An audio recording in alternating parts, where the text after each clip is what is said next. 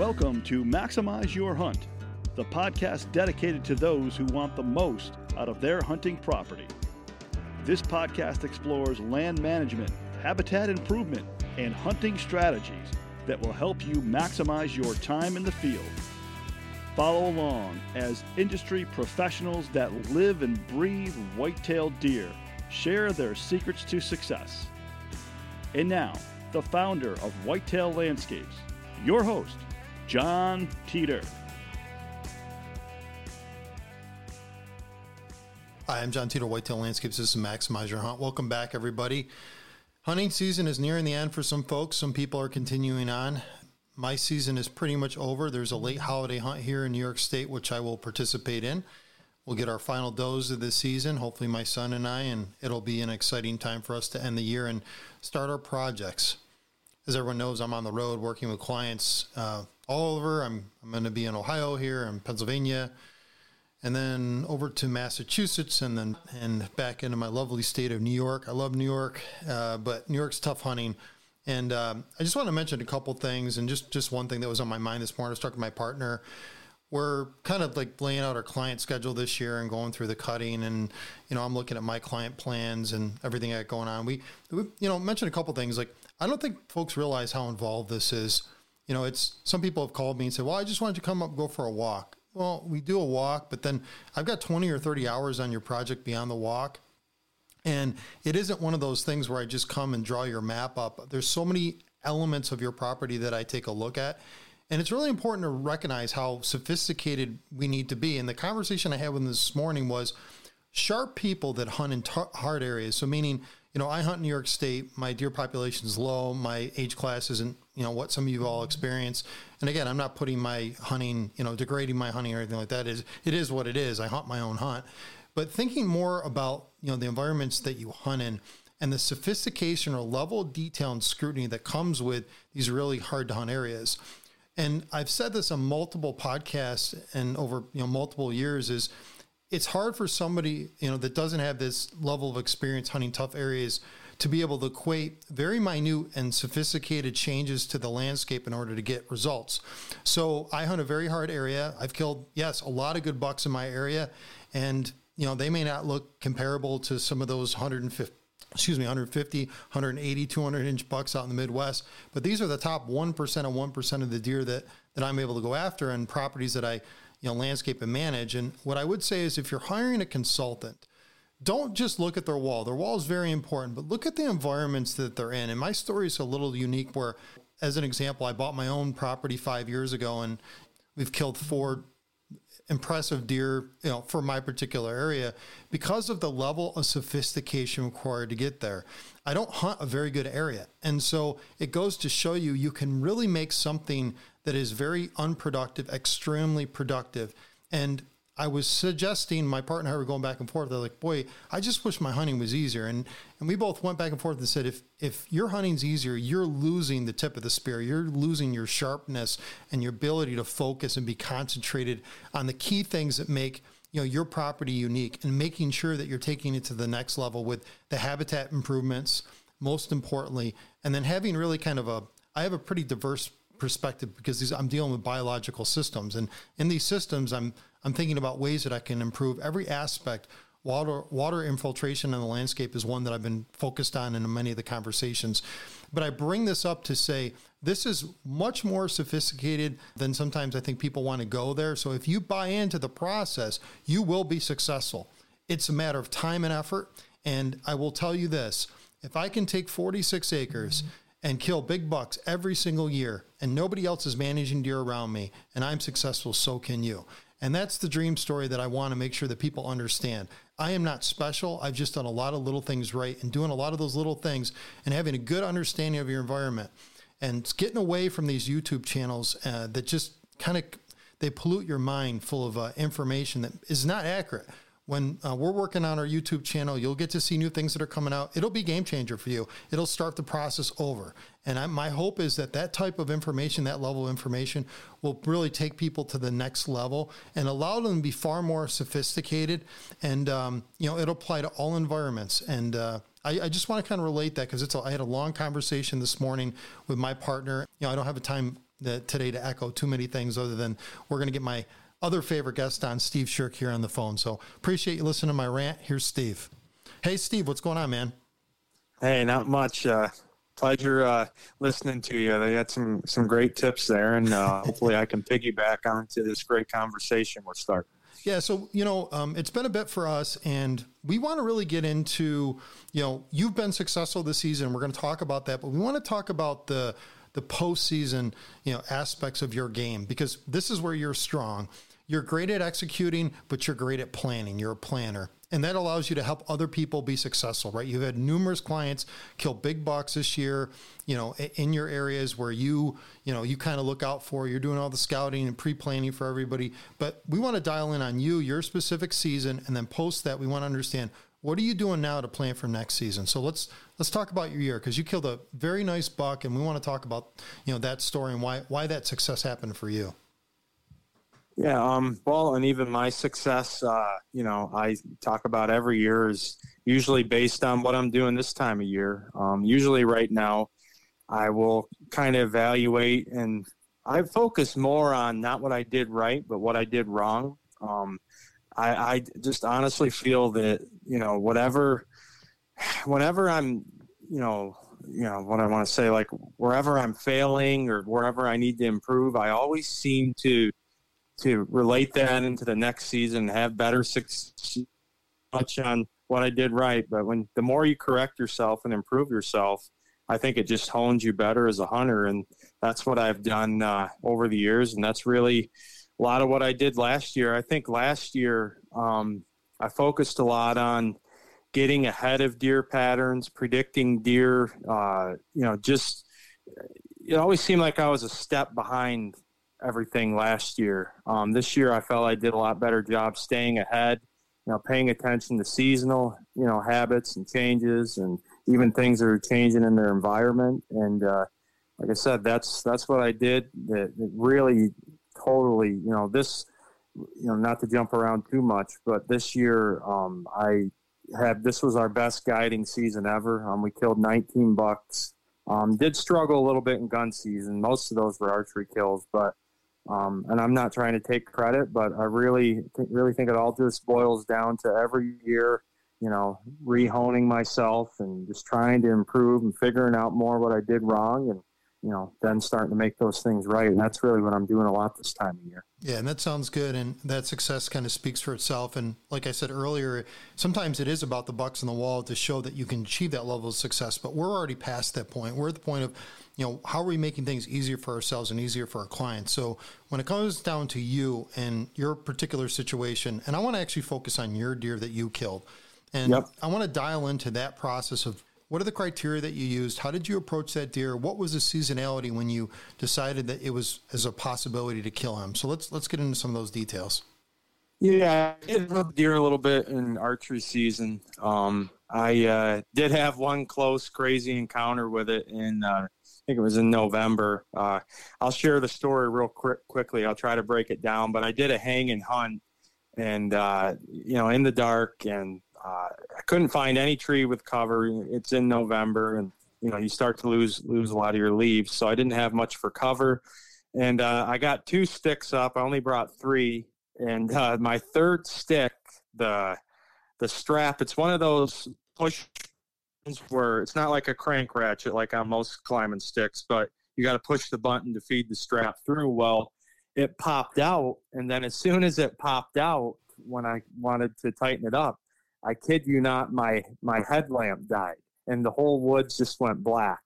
And then I don't I don't know what I was thinking, but I knew I only had about 10 minutes till daylight. I should have used my phone light, but I literally went to the bottom of the tree and I was like, I'm just going to wait till daylight, refix the strap, and set up. Well, I kid you not, as soon as it got daylight, this buck that I ended up shooting in gun season came right into within mere feet of my tree and spooked.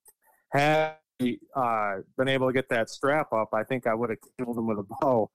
Um, so it was just kind of a unique, you know, part to hunting this deer. But um, I I honestly saved the first week of uh, Pennsylvania gun season to to actually hunt New York because my son had a, a lot of basketball um, in the early part of New York gun season this year. I knew that ahead of time, so I was like, I'm just going to plan to hunt New York. Uh, mostly during the first week of Pennsylvania gun. I booked a client for three days.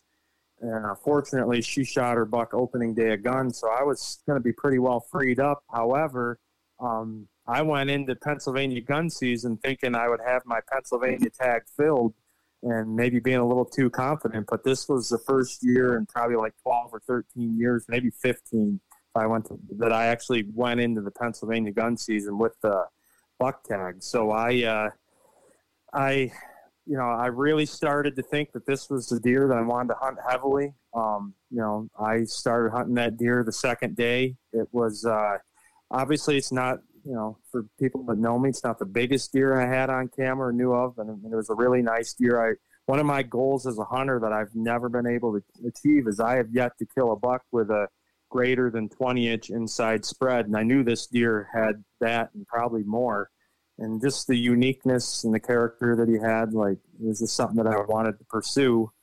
So, um, the buck was mainly living in a particularly small clear cut, about, I don't know, 12 to 15 acres.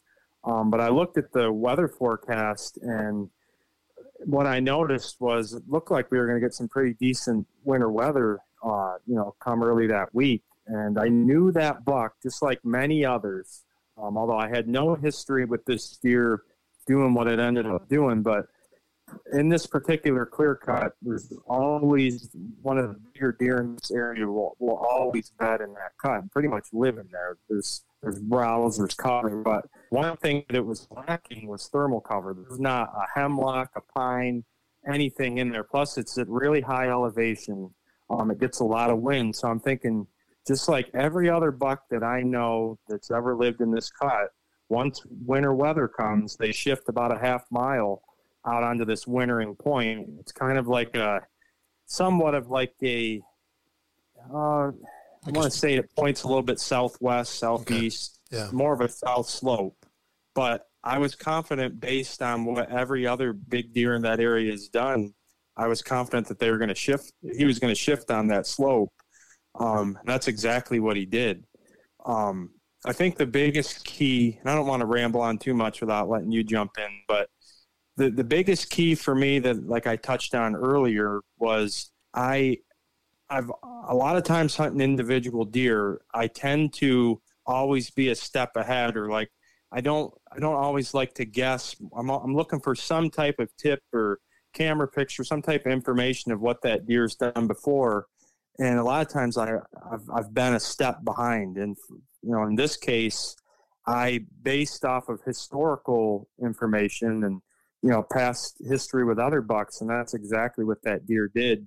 He shifted to that wintering point. Um, that's where I ended up killing him. But you can talk a little bit more about it, although I don't know exactly um, how much you want me to to well, add on to that, but I can get more detailed. Yeah, too. no, I want to get detailed. And I want to go back to the beginning. So we had an archery season interaction where, you know, you, you know, things didn't work out for you in the tree stand, and and uh, the deer spooked, and obviously, this, you know, this deer was one of those targets. Obviously, this is a different location than you're talking about when they shift, and there's that temperature trigger which you brought up, and that will in place here in certain areas. Again, it's important to pay attention to these other factors.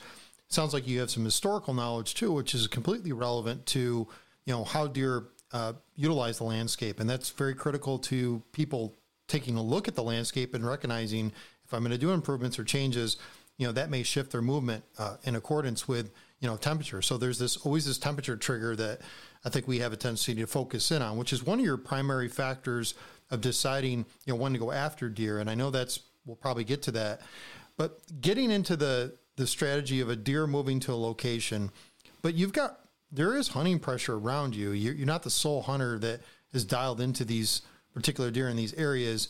I kind of want to know like your steps to think about how would you how would you intercept or have an encounter with this deer, and what were the what were the factors that went into other than him shifting a location, going you going after this deer? What were the what were the indicators or factors that said, okay, this is a higher probability? Because we got to know time of year and specifics.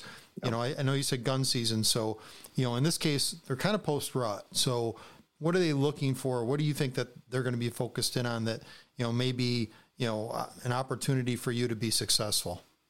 Yeah. Well, what I did notice was a lot of our bucks, you know, I know the rut every year, but it just seemed like a lot of our bucks coming into gun season were pretty much in that post rut phase, pretty well rutted out. Um, you know, daytime activity started to decrease, a lot more nighttime pictures, just less movement. So, you know, I, I wasn't factoring much rut activity. I just figured this deer, you know, wanted wanted to start that post rut recovery phase, and uh, you know, he went right back to the same clear cut uh, where he had been in most of October and late September.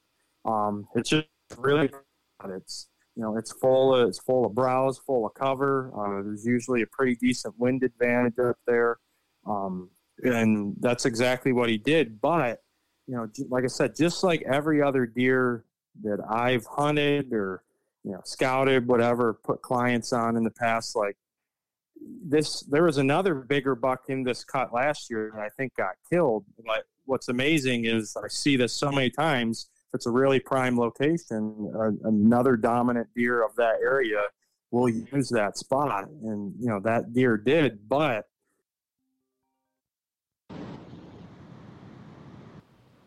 yeah, so I mean the biggest key for me was looking at that weather forecast and also figuring out, you know, what the hunting pressure was like in that area. Um, fortunately, I, I did have time on opening day to take a ride kind of around the perimeters of that area and to have minimal pressure, which gave me a little more confidence that, you know, patterns would be be pretty more, you know, much consistent when you don't throw hunting pressure in the mix. Um, but you know, looking in, with that weather front coming, I just knew that even though that deer you know, I had everything that it, it needed in, in that primary bedding area. I knew that because given the factor we you know, we got tremendous amount of cold wind, snow that it didn't have the, the thermal cover that it needed, you know, in its primary spot. And, um, that was the biggest key for me, you know, getting an opportunity. It was figuring out that that deer was going to shift. And in that general area, there isn't a lot of good wintering habitat except for this one point um, about a half mile from there.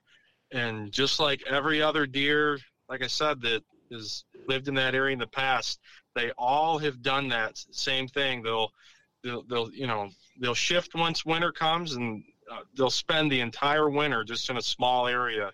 Um, and that's exactly what that deer did. Um, kind of, uh, some some more I guess humor about the story was so I tried to get ahead of the shift um, that I predicted, and so I hunted that point half a day the second day of the season, which would be really my first day to gun hunt, and the deer never showed up. I ended up only sitting there like half a day.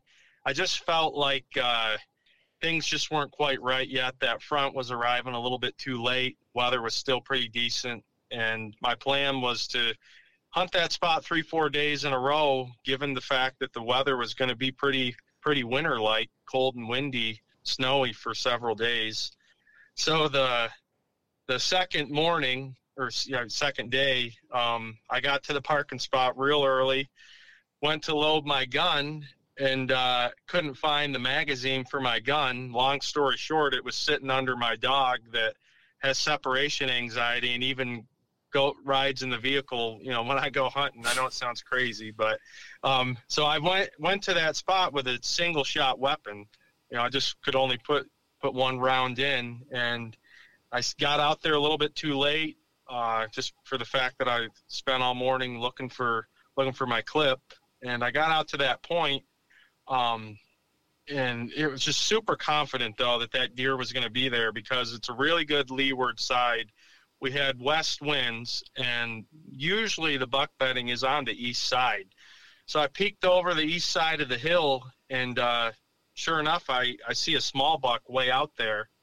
And I cranked my scope up to 10 power just to be sure, because first I just saw a deer. I didn't know whether it was a buck or a doe.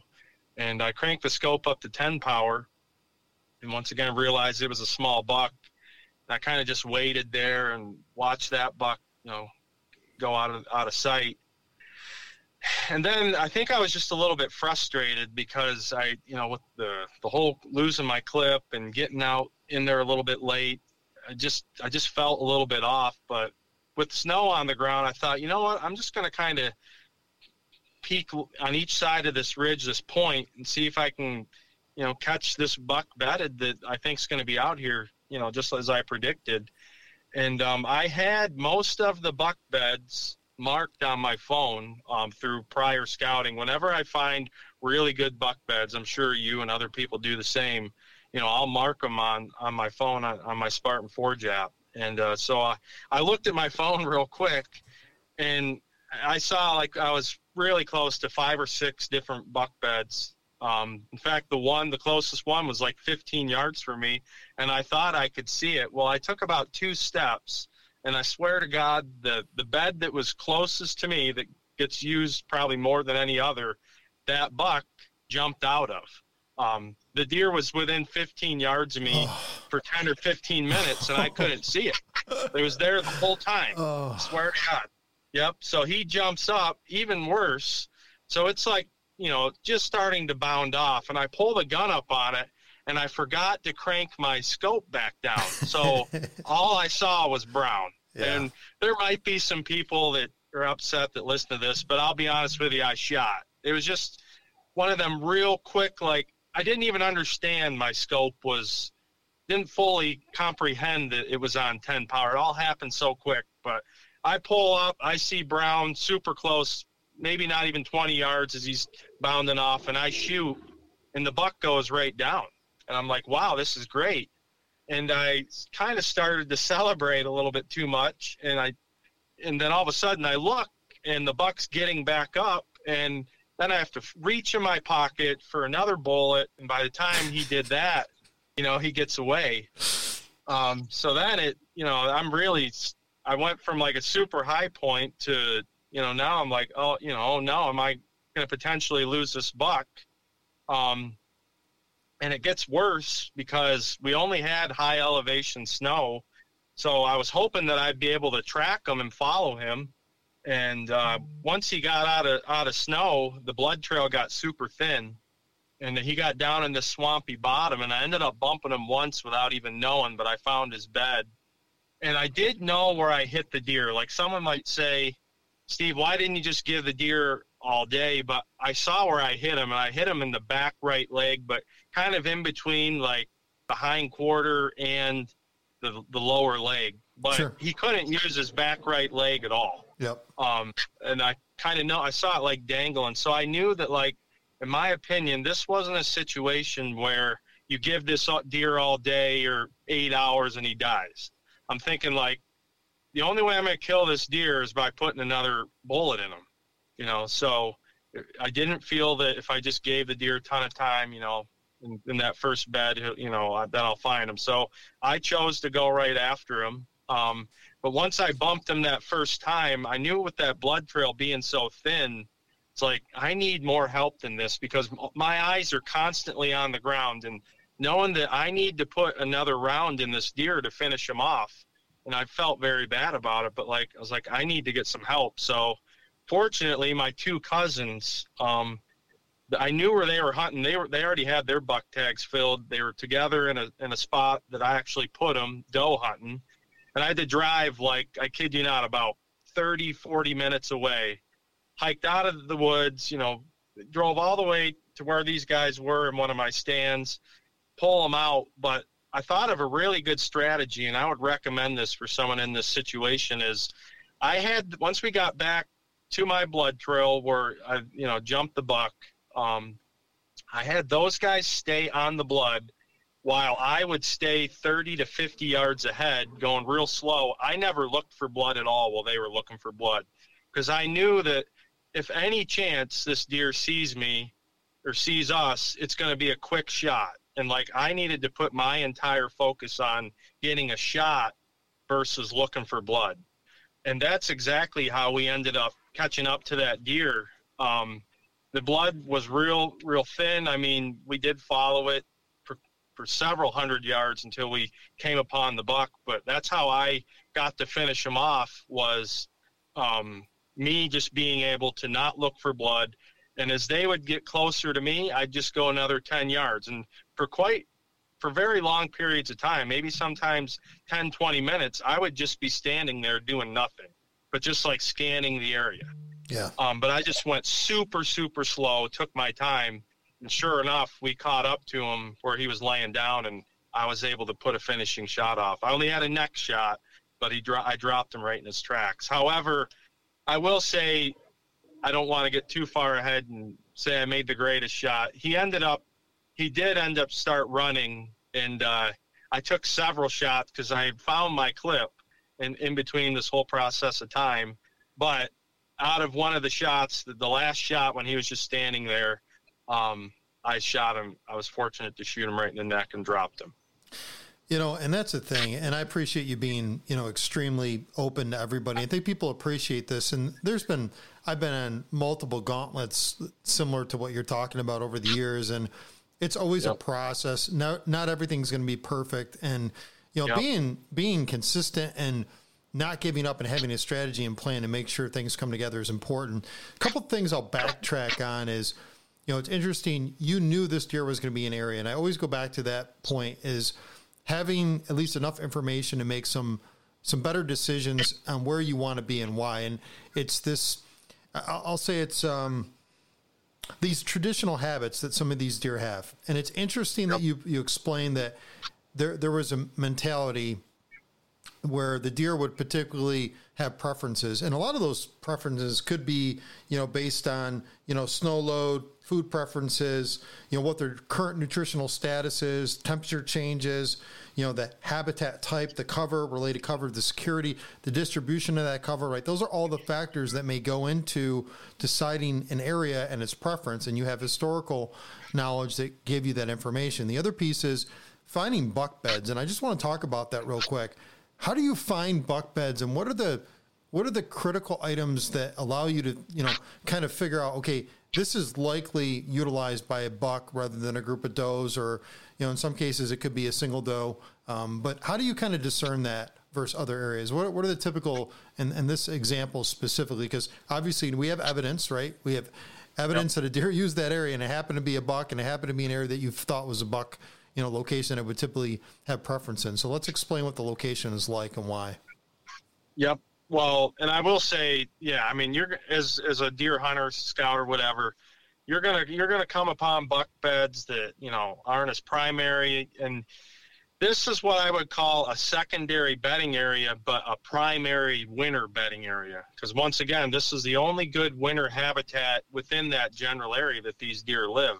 Um, I found these buck beds over the years mainly from shed hunting, and the shed hunting was was very key to this as well because once again there's almost always a big deer living in this one clear cut but multiple times throughout we're talking like 12 15 years of history in this area most of the bucks that lived in this one clear cut i would find their sheds on this wintering point. In fact the bed that i kicked my buck out of that he was laying in i have found other big buck sheds in this bed before.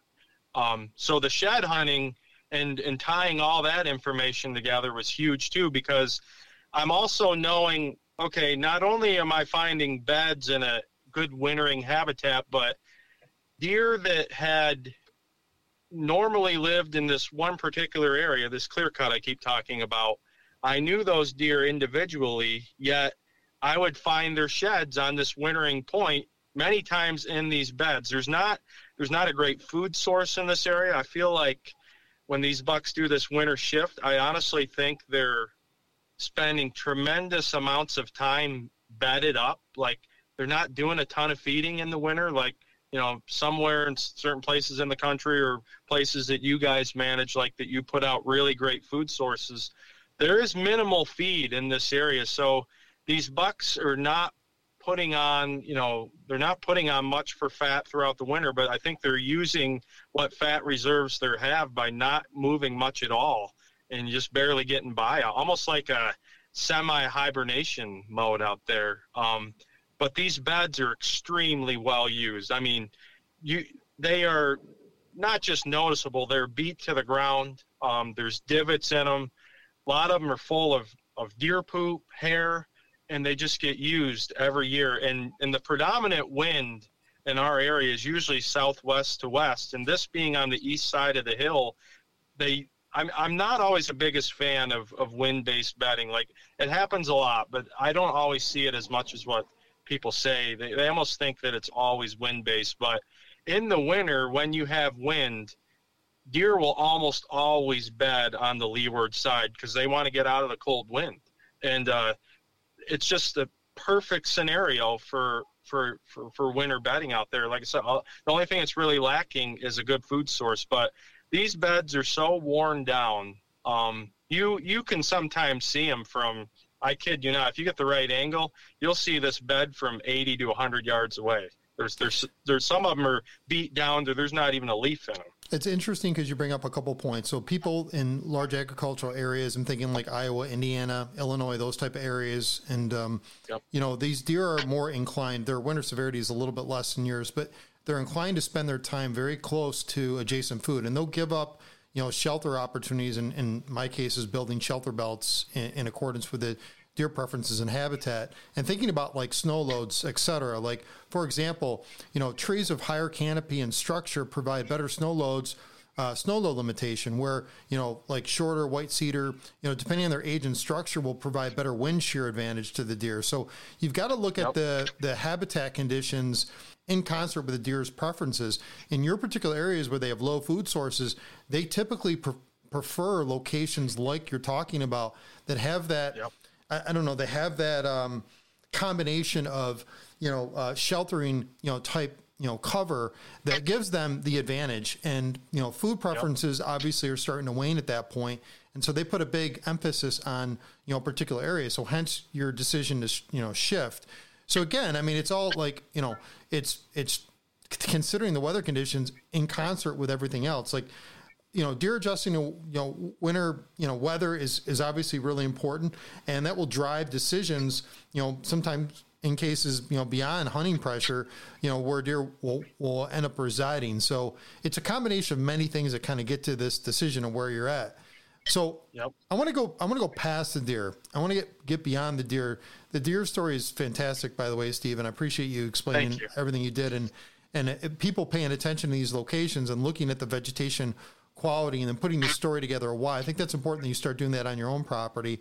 But let's fast forward. Let's start to let's start to look at the data because you've had some time to collect data. You know, post yep. you know post this this gun kill, and we started to start to diagnose you know what you've seen over the the hunting season that would be beneficial for your planning ahead kind of phase of this this next you know this next go around. Yep. Um, yeah. So you know, on the on the bright side, um, it, I, I mean, you never know because it's public land, but it seems like a lot of our bigger deer um, survived. Getting some quite, you know, just already scouting and checking cameras, and you know, already seeing a lot of you know big deer, big deer showing up. I'm really excited for for next season. I think there's going to be tremendous potential for you know for for just having many different opportunities, different targets. Um, but what what I think I'm going to do a lot is just especially get to know a lot of these individual deer a lot better and, and i'm doing it you know especially this time of year. Another key point though that you know because we talked about winter is a lot of what i'm going to do this time of year may not be where that deer is living right now. Uh, i think almost one of the titles to this podcast i think could be like winter shift or something like that because where a lot of these bucks are wintering isn't where they're at even a majority of the gun season or especially archery season. So, you know, I'm also going back into some of these areas, um, you know, looking for sign. And, and it's tricky because you don't always know what deer are making certain sign. But, you know, I think when you came to one of my scouting classes, I did, I think you can understand that even though it's big woods, that these bucks do have their own territories, their own areas. And I, I really go back into those areas and just try to dissect things even more. Um, you know, trying to figure out what they're doing, and then also, uh, you know, just coming up with a new game plan for next season. Especially, you know, one one thing that kind of threw a curveball this year up in our area was we finally had acorns in like a three year period, and that really did change a whole bunch of things um, this season. Now I'm I'm banking on next year we're going to have another acorn crop because the reason why we didn't have acorns for a few years was due to gypsy moth problems. So I'm kind of readjusting things as these food sources are changing and really coming up with a whole new game plan based on based on you know having acorns and it's something I haven't had to do in a few years. So definitely uh, there's a lot of changing to to my hunting plans, especially for next season. And I think that's all good. And it's funny because you're talking about seasonal shifts and interests, and I'm talking about, and with my clients, making sure we maintain homeostasis or static state where the deer are utilizing yeah. the property all the time. So today I had a three and a half year old buck enter my property. And I talked about this in the last podcast where I said, I'm a north slope. You know, we got snow. It's cold today. You know, deer shouldn't be on my property, but they are. And, um, mm-hmm. you know, that wind shear and all that that goes into it and their whole status on metabolic conservation, they're thinking about their, you know, their state. We want to give this deer this ultra conservative lifestyle where they have you know these opportunities to coexist on the property, and they're not imbalanced, meaning they have the right amount of food, the right amount of cover. So you know, juxtapositioning you know certain attributes, like for example, having you know we'll say kind of a thermal area and adjacent to a clear cut is always you know kind of these this you know pristine opportunity to keep there on your property longer. The negative to that is it depletes your property's reserves. So you lose that we call it natural capital on this podcast. You're losing those natural reserves. But in this case, Steve's talking about, you know, kind of these habitual shifts and weather shifts and all that stuff where when you're building your property, you want to have consistency. And consistency allows mm-hmm. for consistent information and, you know, consistent planning and predictive kind of analysis pieces of this. So when I'm thinking about you, Steve, I'm saying, okay, how does he take this data and start to predict what is going to happen next season? You know, if you're predicting, you know, acorn crop or food availability in your area, where in our side, we're we're making sure we're consistent in putting in food plots, we're consistent in cutting, we're consistent in planting, we're consistent in doing all those things. I'm not planting trees, planting thermal cover, those type of things, screening, shelter belts, all those things that go along with your property. What are you doing from the data standpoint to say, okay, you know, I'm targeting these, and we're talking a large number of deer, but I'm going to start to target these four or five deer in the equation. And think of one particular deer that you think, you know, had some tells this year that makes him maybe more on the hit list? And and what are the factors that are going to go into that particular deer?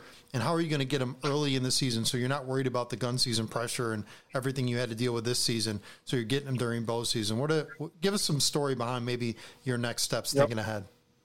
Yeah, and I'm just going to bring up this one deer I called split brow. Um, in fact, I brought you guys into this area, um, and when we, you know, when we did the scouting class. Okay.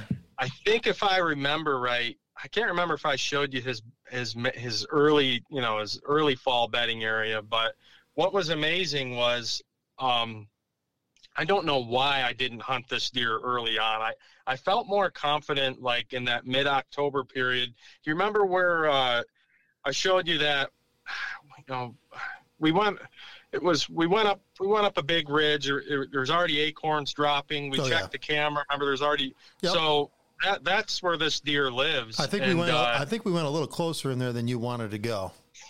yeah, that's true too. I yeah. I felt like to really get the full experience, you know, I had I had to do that. But what what was amazing was like everything I thought that deer was going to do um, last year. It it was like it was like clockwork textbook, and yet I didn't. I don't know. I really don't know why. I was kind of stuck on another deer early in the season. Um, and I think, you know, what I think really got me was the other deer that I was hunting, and I, I showed you pictures, was it was a cell cam situation where, like, consistently getting pictures without going into an area and disturbing it. And um, what honestly happened was ever, as soon as we got that full moon like that, I think they call it the harvest moon in September that deer did a complete like he didn't leave the area, but for some reason he got extremely nocturnal, and I I completely stayed out of the area. Like up until sep, it was like a ten day period. I got like had the deer on camera four or five different times in the daylight on the cell cam on a lone white oak that that as it's to my knowledge when i went in there a couple weeks ago there was still some acorns under that tree because wow. there was just a lot of acorns in that general area. It was like marbles. But that deer it was like september 26th all of a sudden only went to that oak tree um it, you know during nighttime hours. Like not that late though. Like i think he just shifted his bedding slightly. I don't really know why because it's not a high pressured area. Um, it might have just been a sense that like in the past they almost sense that hunting season's coming or something near that but that was a deer it was more based on the fact that like I can monitor this deer with cell cams. Um, that was a deer that I and I don't hunt early season a lot, but I hunted it a couple times anyways and no luck. It stayed nocturnal. But the deer in that other area where I brought you guys, everything I thought that deer was going to do, it did. In fact, I had a scrape right near its uh, its main core bedding area. Um, and I can't, like I said, I can't remember if I showed you this scrape or not. But however, that deer, even on opening day, is it uh, of archery in Pennsylvania, when it came out of its bedding area, it hit that scrape, and even in the first week, it hit that scrape three or four times in the daylight, and yeah. right, you know, within within shooting much shooting light, like, and and this that deer there has done lived and done the same thing similar to like two years in a row, and I think like, you know, I yeah, I'd like to say I'm fine tuning a lot, but like I'm also looking back and looking through the history and the consistencies that I'm having with individual deer, like now's a time when my mind is a little more free. And I look at a deer like this, when you watch it for two years and it's doing a lot of similar things and not making a lot of changes, because some deer don't always act that way. Like when you see those really consistent patterns for multiple years, that's when I get really excited. Like, okay, this deer is actually killable because some of them, I'm not going to say some of them are unkillable, but some of them are just a lot more unpredictable. Yeah, and I've had the same situation. I have a deer of a, similar status that's pretty unpredictable. He's hard to kill. To that point, though, you mentioned something just briefly, and I think it's important for people to consider this just from a sociobiology standpoint. Is you know these particular deer have individual kind of personalities. You know, we we personalize this, but they have preferences, and some deer are more social than others. That's really kind of an important factor in the decision to go after a deer. They could be very social, but not extremely mobile. And the other piece of it is some of these deer that are somewhat sedentary, they like to stay in areas, you know, they may have shifts for other reasons. And who knows what sometimes those reasons are? It could be human hunting pressure intrusion. It could be animal intrusion, animal pressure. It could be other deer in their areas you know, they may be more reserved because of their physical status. Like you almost have to look at the deer's physiology, his natural behavior in the environments that he's in, you know, the food preferences in those areas. You know, how individual can you get with giving, you know, kind of a humanized take on some of these attributes? And and sometimes it's just seasonal weather shifts and they become, you know, more placated in an area where they don't they don't want to move. And it's not to say that they're shifting bedding locations, you know, 100%. They may just stay in those bedding locations lower because it's a comfort factor. And, you know, you don't know mm-hmm. what's, you know, what other things have been going on in that deer's environment that have kind of changed its pr- preferences and stimulated to be more conservative in its approach and movement. So there's a lot that goes into individualizing a deer, looking at its historical, habitual habits and what it prefers and what areas it prefers. And I've I made some mistakes. As you know, I talked to my partner today. I was like, I made some mistakes on a deer. I didn't take the data on that deer for next season. And, and without that type of data, you know, I have some data, but I don't have the data I think I need to kill this deer. And you know, without that type of data, I'm I'm creating some guesswork in the next season. And I know we've talked previous about this annual patterns and preferences, but my areas are so disturbed and the deer don't make it to the next age class, you don't really get the the metrics to make some of those decisions. Sure. So yep. you know, it's so individualistic for you. And when you're starting to focus on a singular deer, and I think if you have kind of the idea that he's going to follow an annual, annual pattern, you know, that would have to be over multiple seasons of indicators that say, you know, this deer will do these things in these conditions or will come in these areas in, in these conditions. And I, I don't have I don't have if this but then that in my equation with a lot of deer, and there's enough things going around my area to stimulate the deer where they would not have annual sequences of movement that I can't really say that I can rely on this data. I just need to know what areas they tend to use why, and I kind of put a story together in, in that capacity. And and um, I'm doing the same thing now with some of my trail camera data. So I don't sure. know how that relates well to you, Steve, but kind of fits in the discussion you you were just kind of talking about. Yeah, just real quick, I will touch on you know what, what I do as far as you know dissecting a lot a lot of that data. Like, you know, lot, you've also seen how I kind of cluster cameras in areas, and I've probably talked about this before, but it's still good to bring back up. So, say maybe you know I have 10 cameras in like a even maybe like a 50 acre area and that's just that's just a not even the most accurate number. It, it can vary in many different situations but say you have those 10 cameras or say maybe more like 100 acres. Like i pay close attention to where i see deer on certain cameras and, and then i'll go back and look at weather conditions uh, time of year. I'll also think of, you know, was there hunting pressure? And it's just amazing how clues start to come up like that there just wasn't a random shift by that deer. Like that deer went to that area for a reason. Sometimes it's a mile or two away also, but through trail cams and really dissecting and and and and trying to figure out the reasons why you're seeing these movements in certain areas like that's to me is the biggest key to learning about an individual buck because it's not like we got GPS collars on them and we can track their every step. Like you can't keep an eye on these deer, especially in the woods where I'm at, without running, you know, a lot of trail cameras. But that information is so crucial, you know, to pay attention to, especially to look back on this time of year, like when it went to an area and figuring out why it went to an area based on a lot of different factors. And I think that's important that people don't degrade the fact that people are using cameras as a resource and cell cameras as a resource. I know there's those debates that are out there all the time. And it's not, you know, and I said this in the last podcast, some of this predictive modeling, this AI stuff that people are util- utilizing, it doesn't really give all the indicators of what a deer will actually do. They're wild animals, but you know, you can in your environments, you can start to utilize that for kind of getting the story together and it's telling yourself a story. And that's part of the, that's just part of the hunt. And the experiences that you had this year was you're just experiencing the hunt. And sometimes it doesn't have to be as predictive as you think or, you know, modeled the way where it's like, okay, you know, deer comes from area A to area B and I kill it. You know, it's, it, it that, that almost takes the fun out of it. And to my point earlier, when I was doing my rant, Steve, I, I, I want people to recognize like these hard to hunt areas that we're living in and I, am not degrading anybody that has like you know a plethora of bucks and they're in this metropolis and they're they're, they're this island in in a sea of cropland.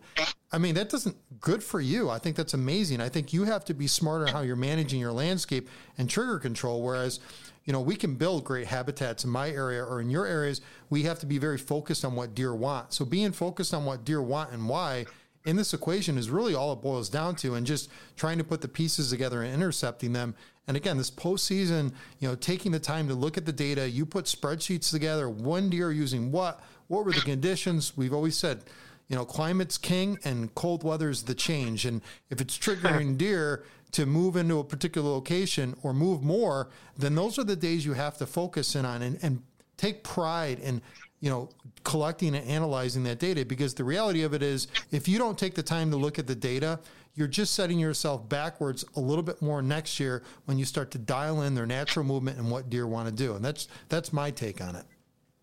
Yep. No, that's that's totally right. And you know, just to kind of, I'm, I'm sure we're probably getting a little close to the end here, but just to kind of touch on what we've been talking about, and just the fact that, like, I will honestly say, and you know, once again, the, the buck I got this year in Pennsylvania was not my biggest buck, although I'm I'm very happy with it. No regrets at all. But honestly, I'm probably more happy about that harvest, honestly, than any other deer I've ever got because I can't think back of any time when I had no recent history with that particular deer on that on that point on that wintering point and like I told myself that I'm going to use this strategy for three or four days in a row, whether I see this deer or not, and stick to it and predict that that's where that deer is going to go without even knowing it's there, it ever being there ever.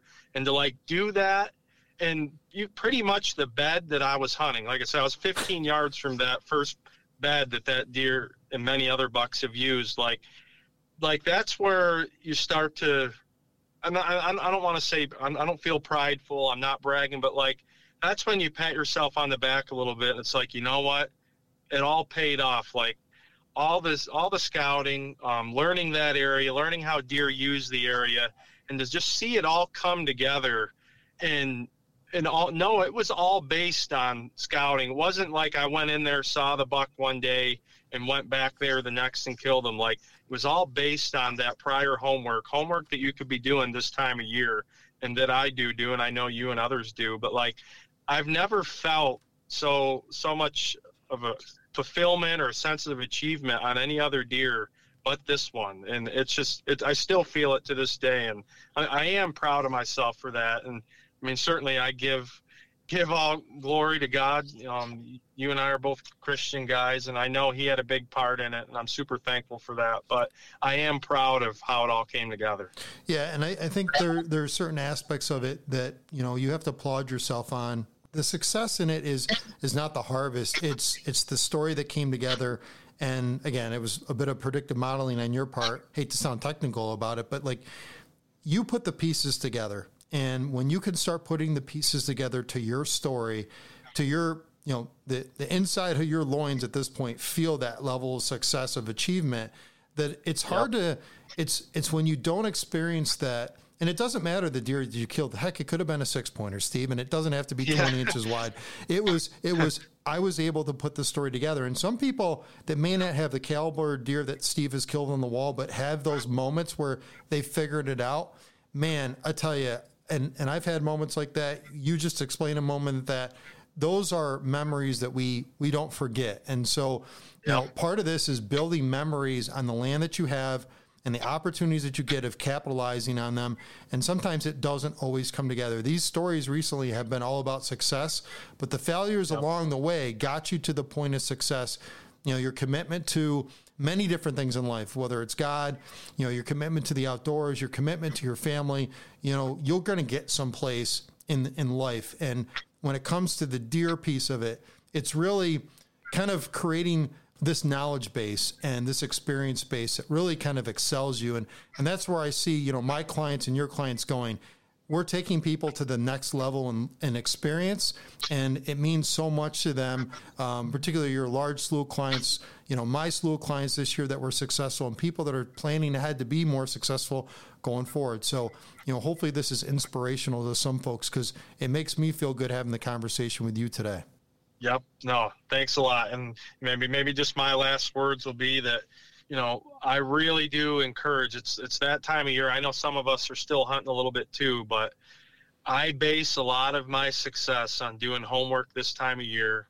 Once again, I would never filled my tag on that individual buck this year had I not been doing the homework this time of year. So, you know, a lot of us can feel a little bit burnt out. You know, it's been a long season, it's been a grind, but this is really when that next season starts. And that's the way you can look at it, whether you've had – success or not this year, be like, now starts a new year for next season. And if you put in the work now and you continue to work hard this time of year, it's definitely going to pay off uh, the following seasons.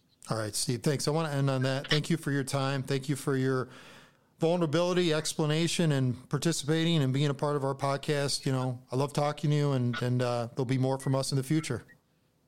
All right. Thanks a lot for having me as always. And uh, Merry Christmas to everyone as well. Absolutely. All right, Steve. Talk soon. See ya. All right. Bye-bye. Bye. Maximize Your Hunt is a production of Whitetail Landscapes. For more information on how Jon Teater and his team of experts can help you maximize your hunt, check out whitetaillandscapes.com.